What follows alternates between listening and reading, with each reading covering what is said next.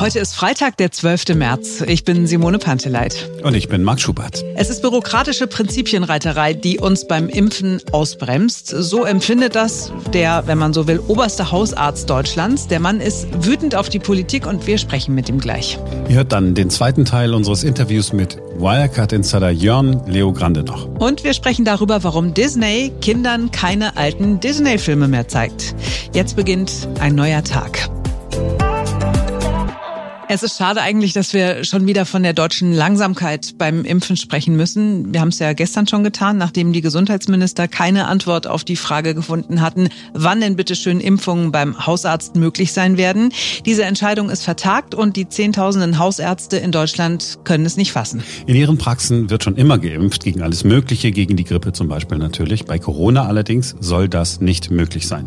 Nachdem das Impfen so schleppend angelaufen ist, stellt sich die Frage, wird es wirklich besser, wenn denn in den nächsten Wochen endlich mehr und mehr Impfstoffe ankommen? Es steht zu befürchten, dass es nicht besser wird und nicht schneller geht. Während Politiker diskutieren, liegen einige Millionen Impfdosen ungenutzt herum, sagt der Vorsitzende des Deutschen Hausärzteverbands Ulrich Weigelt. Guten Tag, Herr Weigelt. Hallo. Herr Weigelt, es wird offensichtlich nichts mit schnellen Impfungen bei meinem Hausarzt und Sie sind, ich sag mal, frustriert?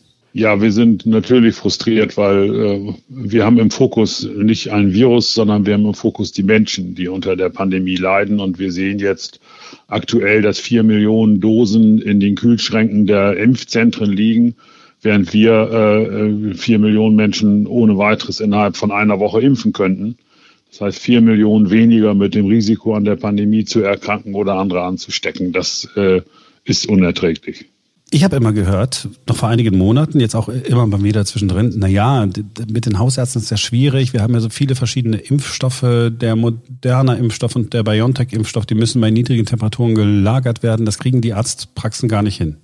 Ja, das ist äh, richtig gewesen. Am Anfang war es halt auch die Vorsicht und die mangelnde Erfahrung, dass man sagt, äh, 70 Grad Minuskühlung, das können wir in der Tat in den Praxen nicht darstellen. Dafür braucht es Impfzentren, die dann solche Kühlschränke haben. Inzwischen wissen wir, und die Erfahrung hat es gezeigt, dass der Impfstoff sehr wohl transportabel ist und wenn er aus dieser tiefen Kühlung aufgetaut ist, so gekühlt sein kann, dass wir in den Praxen in unseren Kühlschränken ihn fünf Tage aufbewahren könnten. Ich glaube allerdings, wenn wir den Impfstoff Montag oder Dienstag bekämen für 50 Patienten, dann wäre der Mittwoch verimpft.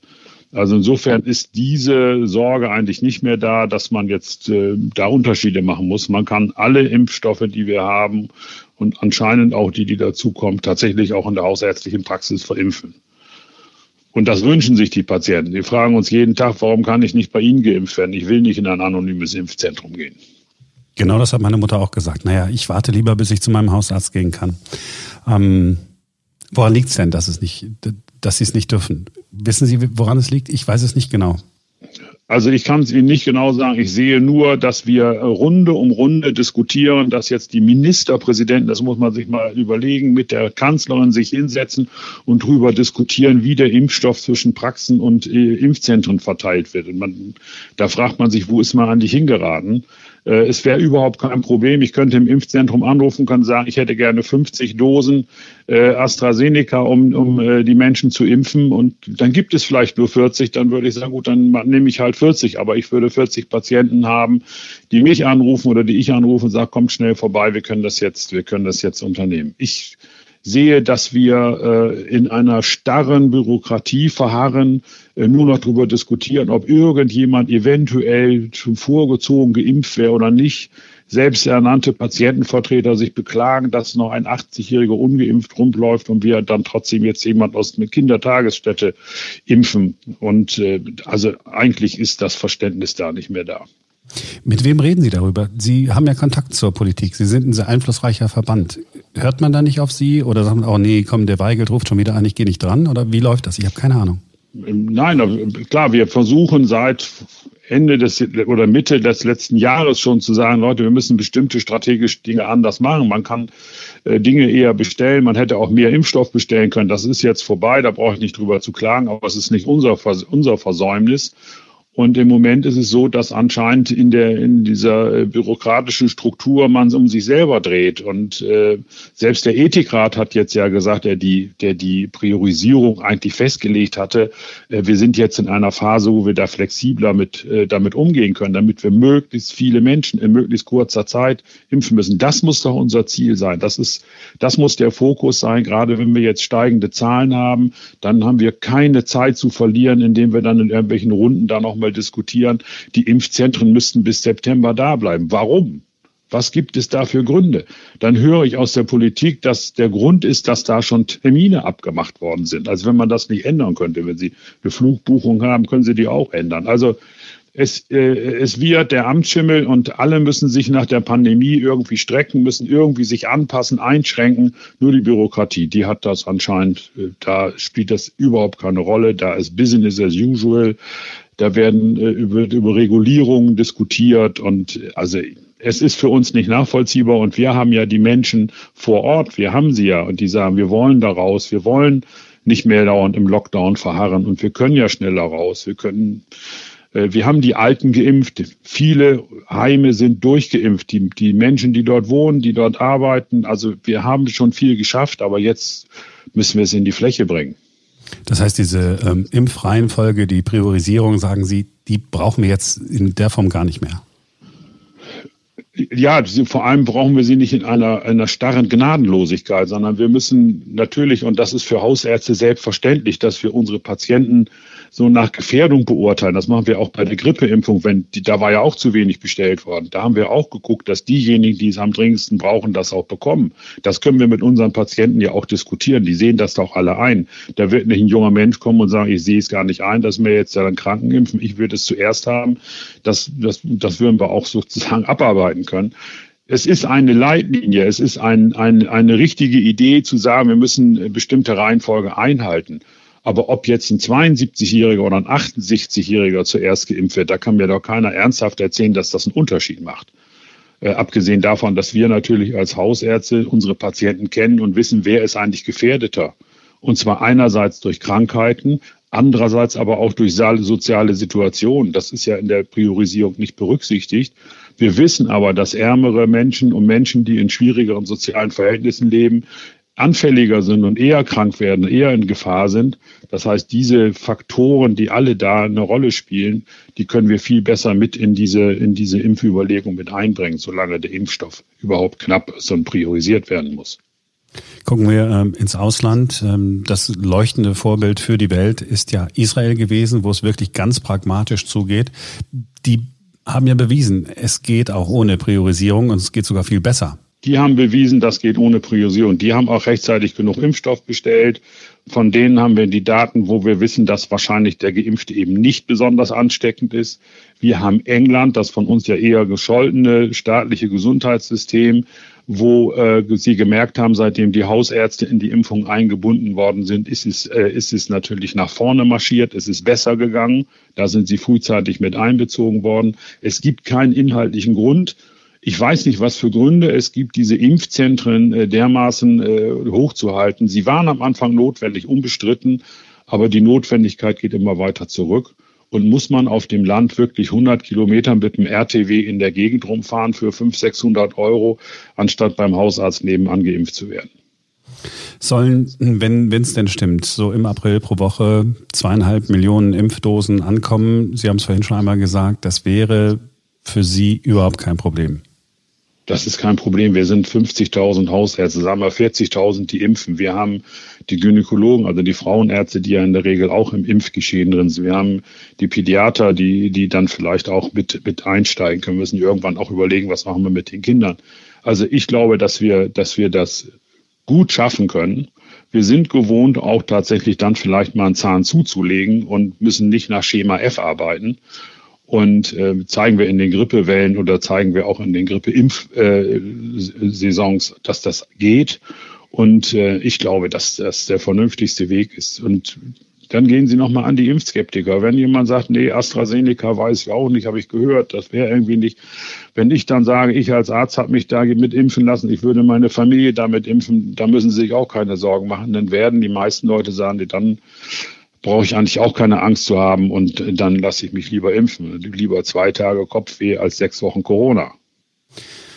Jetzt werden ja irgendwann die Ministerpräsidenten und die Kanzlerin, der Regierungssprecher hat gesagt, zeitnah entscheiden, also hoffentlich dann mal irgendwas entscheiden, damit man ungefähr weiß, äh, wo die Reise hingeht. Noch haben Sie die Gelegenheit. Was äh, sagen Sie der Kanzlerin und dem Ministerpräsidenten?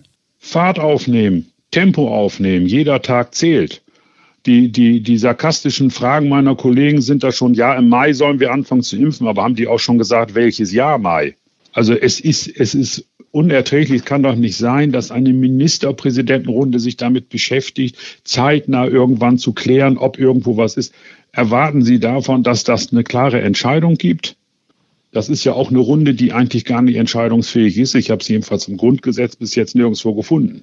Ich weiß nicht, ich traue mich nicht mehr, äh, was zu erwarten. Ich, ich kann nicht so richtig nachvollziehen, warum wir in Deutschland hier so ins Hintertreffen geraten sind. Das ist das, so ein bisschen mein Ding. Das, das, das Ziel ist aus dem Auge verloren.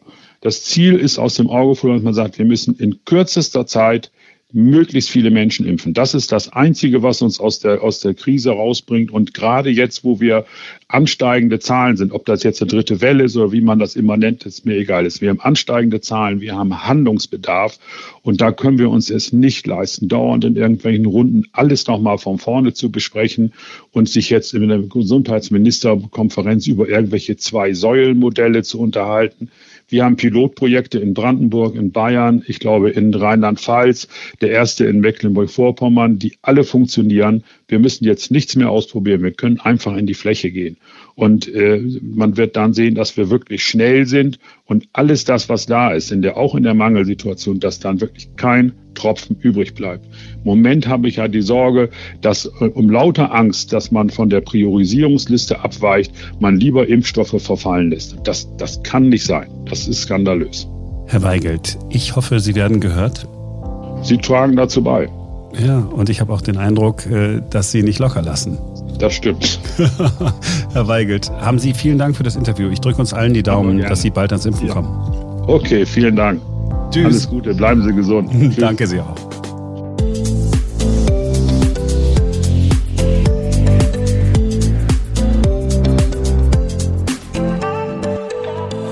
Wir sind jetzt beim zweiten Teil unserer Wirecard-Story mit Jörn Leogrande, dem Insider, dem Mann, der jahrelang als PR-Chef bei Wirecard dabei war.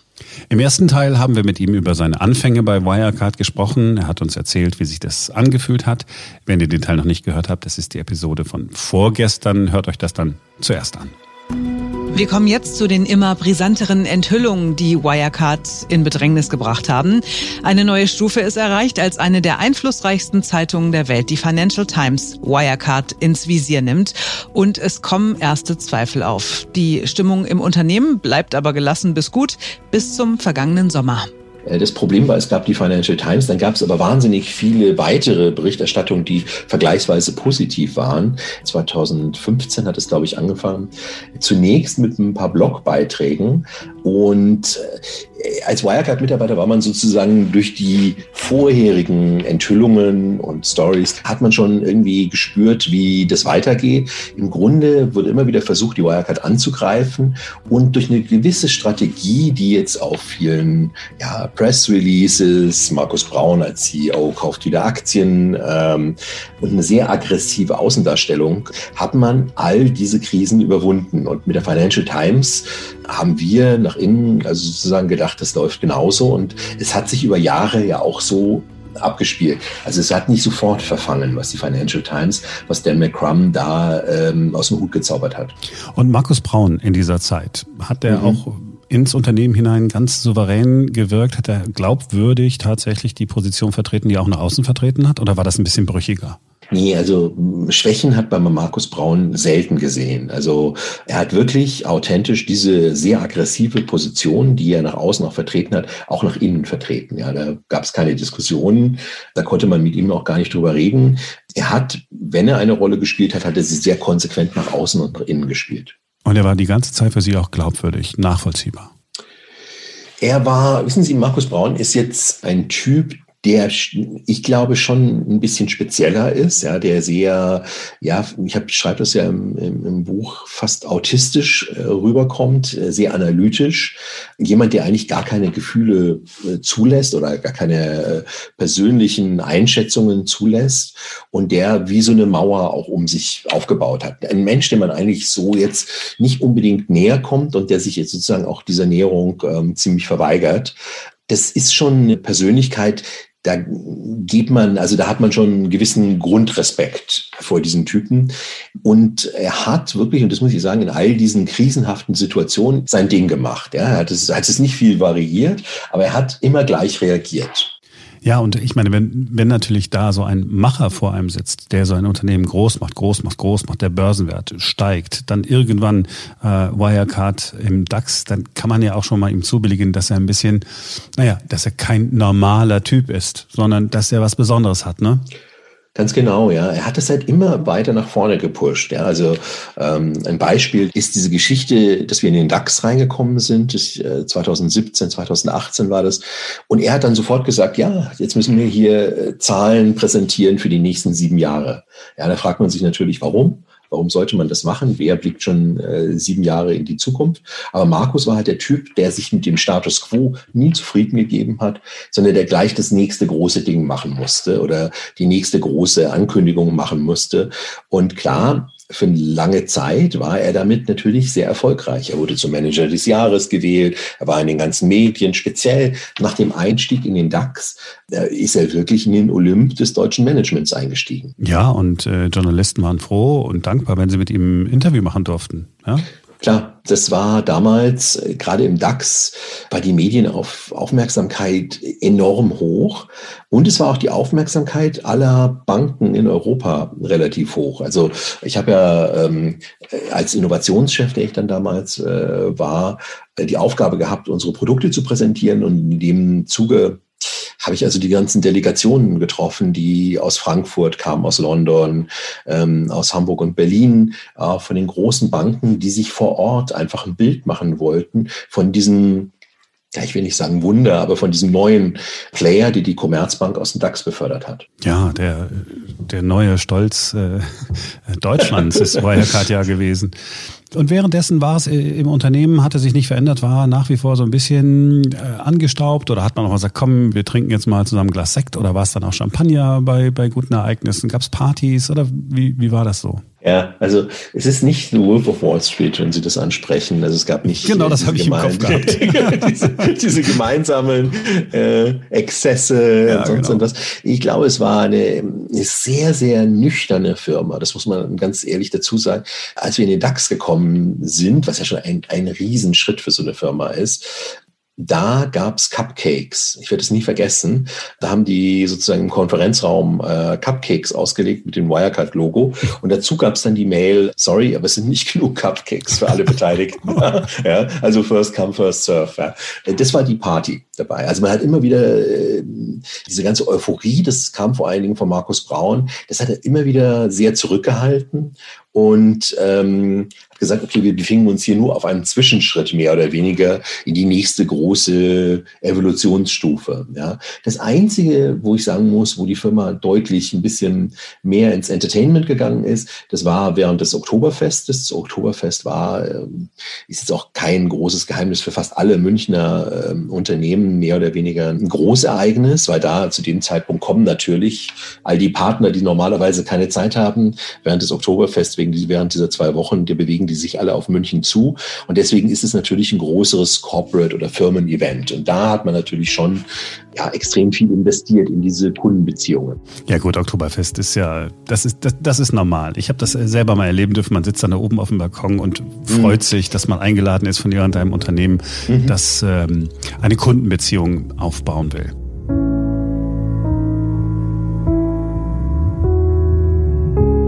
So, also alles ist gut, alles fühlt sich gut an. So ein bisschen Zweifel keimen mal auf, aber sie bleiben nach wie vor gelassen. Bis zu welchem Zeitpunkt sind Sie gelassen geblieben? Ja, also ich hatte meine, ich hatte meine Zweifel. Und zwar haben sich die aus zwei Beobachtungen heraus so ein bisschen gespeist. Das eine war, das Wachstum war wie mit dem Lineal gezogen. Es war immer so 29, 30 Prozent äh, Umsatz und Gewinn plus jedes Quartal, jedes Jahr.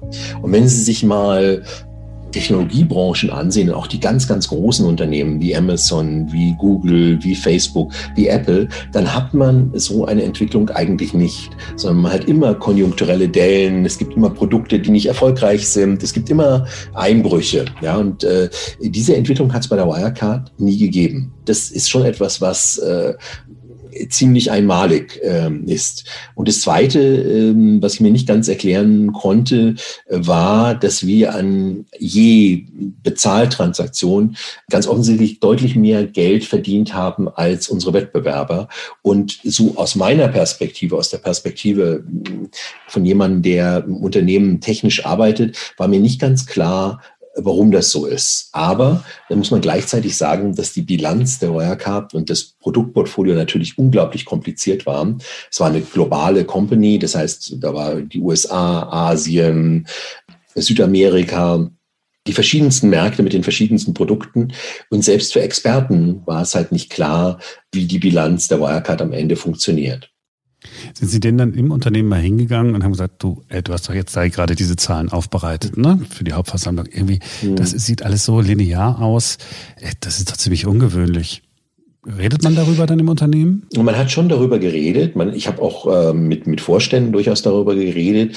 Bloß man kommt da halt ganz schnell an so eine Grenze, weil solange die Bilanz natürlich von Ernst Young und den Wirtschaftsprüfern äh, freigegeben wurde oder testiert ist, dann ähm, muss ich auch ganz ehrlich sagen, dass natürlich mein Wissen um Bilanzen, Geldströme nicht ausreicht, um so ein Testat äh, ernsthaft zu challengen. Aber natürlich intern hat man natürlich schon reflektiert, was da passiert.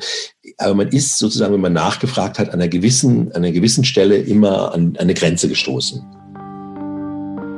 Irgendwann sind Sie nicht mehr an Grenzen gestoßen, sondern ähm, da wussten Sie, oh mein Gott, hatten Sie da denn dieses flaue Gefühl im Magen, als ja, wann war das, als Sie die Nachricht bekommen haben und Sie dann wirklich diese Information auch überzeugt hat? Hier stimmt was nicht bei Wirecard. Ich muss, muss ehrlich sagen, das ist, äh, klingt für, für Außenstehende ziemlich unglaublich, aber wie fast alle Wirecard-Mitarbeiter habe ich erst also das ganze Ausmaß der Krise äh, gespürt, als das Testat von Ernst Young äh, für den Geschäftsbericht 2019, ähm, ich glaube im Juni letzten vergangenen Jahres nicht erteilt worden ist. Dann ist es sozusagen ganz, ganz schnell gegangen. Und das war eine Geschichte, dass äh, damals konnte ein Konto auf den Philippinen, auf den angeblich 1,9 Milliarden Euro liegen, von den Wirtschaftsprüfern nicht testiert werden. Okay, da sagt man noch, naja gut, das Konto wird sich schon irgendwie auftreiben lassen oder es kann ja nicht einfach verschwinden. Das haben Sie genau so gedacht wie wir alle. Ich habe das auch so gedacht, weil ich wusste gar nicht, ich, ich per se wusste ich gar nicht von einem Konto auf den Philippinen. Die Wirecard als Unternehmen hat mit Sicherheit Hunderte, wenn nicht Tausende von Konten unterhalten. Ähm, und von diesem speziellen Konto wusste niemand, also ich wusste davon nichts. Und es hat mich gewundert, warum wir überhaupt, als ich das gelesen habe, warum wir überhaupt ein Konto auf den Philippinen haben, weil es natürlich jetzt nicht irgendwie eine Region ist, die für, ja, für seriöses Banking bekannt ist. Sorry an alle Philippinen äh, da draußen, aber es ist, das äh, philippinische Banksystem ist jetzt nicht das überzeugendste der Welt. Singapur, das also, ist nachvollziehbar, ne? Klar. Singapur. Ja, das, das Konto war wohl erst in Singapur und ist dann auf die Philippinen umgezogen. Auf jeden Fall denkt man sich natürlich, okay, also irgendjemand wird jetzt einen ein, ein Flugzeug besteigen, wird äh, nach Manila fliegen, mit der Bank reden und äh, es wird sich alles in Wohlgefallen auflösen. Bloß nichts davon ist letztendlich passiert. Die Ereignisse haben sich dann überschlagen. Ich glaube, zwei, drei Tage später hieß es dann, dass dieses Konto überhaupt nicht existiert. Und das Geld natürlich auch nicht. Und das ist natürlich schon, also das, was ich als eine unheimliche Eskalationen begreife, weil dann haben sie die Grenze überschritten von, ja, wir haben da Probleme mit der Bilanz zu einem mutmaßlichen Kriminalfall. Ja, und im dritten Teil sprechen wir über das endgültige Ende und wie Jörn Leo Grande es erlebt hat und wie er es auch in seinem Buch Bad Company, meine denkwürdige Karriere bei der Wirecard AG beschreibt. Es liest sich sehr locker, kann man wirklich nur empfehlen. Der dritte Teil am Montag dann bei uns. Disney Plus, der Streamingdienst von Disney, hat viele Kinderfilme für Kinder gesperrt. Und im ersten Moment denkt man, warum machen die das? Was ist da los? Ihr werdet es aber schnell nachvollziehen können. Es geht um rassistische Klischees und Stereotype in alten Zeichentrickfilmen, die wir alle als Kind schon mal gesehen haben. Nehmen wir mal Aristocats. Da gibt es eine Siamkatze, die völlig überzeichnete Schlitzaugen hat und auf dem Klavier mit Essstäbchen hantiert. Wenn man es heute sieht, eine Rassenkarikatur. Und dann Peter Pan. Da gibt es eine Szene, in der Ureinwohner nicht mal mehr Indianer genannt werden, sondern Rothäute. Zu sehen ist ja, man kann es wirklich nicht gut ertragen, wie diese Menschen im Kreis tanzen und dazu wird das Lied gesungen. Warum ist die Rothaut rot? Das macht die Rothaut rot. Das war die Liebesnot. War mal ein Indianerprinz und er liebt die Prinzessin Chins. Sie küsste ihn, da ward er rot, sie sind lang schon bleich und tot. War die Meer von der Rothaut und wer der Geschichte nicht ganz traut, der mal an beim lieben Gott. Sag, warum ist die Rothaut rot? Ja, das äh, schmerzt. In Dumbo geht's auch rassistisch zu. Zu sehen sind Zirkusmitarbeiter, alle haben schwarze Hautfarbe, die auch noch singen, wie ihnen die unbezahlte schwere Arbeit gar nichts ausmacht. Vielleicht bekommen wir für unsere Arbeit keinen Lohn. Was macht das schon? Wir verzichten gerne auf das Geld und auf den Lohn und werden das nie bereuen, wenn sich die Kinder auf den Zirkus freuen. Wenn sich all die vielen Kinder auf den Zirkus freuen. Im amerikanischen Original ist der Text noch härter. Da singen die Arbeiter sinngemäß, wir arbeiten bis zum Tod und es macht uns nichts aus, als wären es Lieder von Sklaven auf Baumwollplantagen. Ja, das sind drei Beispiele. Ihr könnt mal im Netz nach Disney und Rassismus suchen. Es gibt noch eine Menge mehr. Da spiegelt sich einfach das Denken der jeweiligen Zeit wieder. Wir sind heute Gott sei Dank weiter und inzwischen achtet man bei Disney sehr genau darauf, nicht mehr verletzend zu sein. Und das ist eine wirklich gute Sache. Und ich finde, man muss das immer noch mal dazu sagen, ne? weil es gibt ja immer Leute, die sagen, aber warum denn? Das ist doch schade um die schönen Filme. So war das halt damals. Es hat doch keinem wehgetan, hat doch keinem geschadet. Doch, es hat wehgetan, es hat geschadet mhm. und es ist absolut richtig, dass wir darauf achten, dass nicht immer neue Generationen von klein auf diese rassistischen Stereotypen lernen und für normal nehmen. Ja, und gut ist auch, dass Disney ja jetzt vor diesen Filmen immer noch so kurz so eine Schrifttafel für ein paar Sekunden einblendet, auf der dann steht, diese Stereotype waren damals falsch, sie sind heute falsch. Bitte sprechen Sie mit Ihren Kindern darüber. In diesem Sinne, es ist Freitag. Das war's für diese Woche von uns. Wir wünschen euch ein schönes Wochenende. Ihr könnt natürlich gerne den einen oder anderen Disney-Film gucken, wenn ihr mögt. Ihr müsst aber nicht. Ihr könnt auch sagen, Mensch, äh, das ist doch die Gelegenheit, mal Podimo auszuprobieren. Da könnt ihr alle eure Podcasts immer kostenlos hören. Und ihr könnt auch 100 exklusive Podcasts und Hörbücher hören unter podimo.de slash ein neuer Tag. Völlig risikolos, 30 Tage, komplett kostenlos. Wir sind am Montag wieder für euch da. Dann ist wieder ein neuer Tag.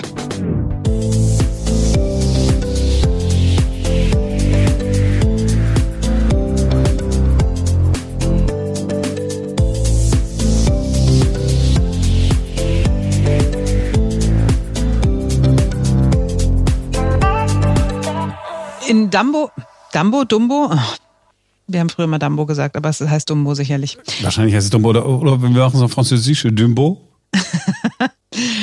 Mit die große Öhren. Ah oui, oui. Oh Mann.